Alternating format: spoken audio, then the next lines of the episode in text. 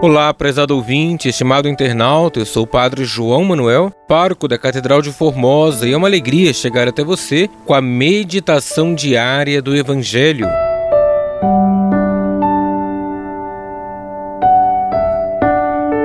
Hoje, terça-feira da 27ª semana do Tempo Comum, celebramos São Benedito o Negro, religioso e iremos meditar o Evangelho de Lucas, capítulo 10, versículos 38 ao 42.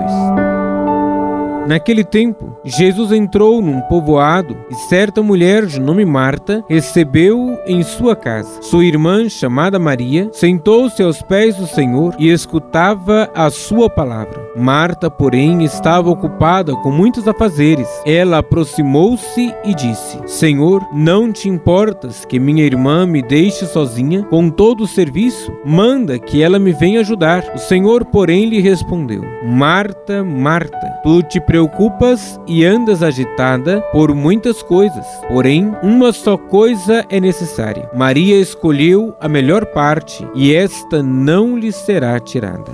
Palavra da salvação, glória a vós, Senhor.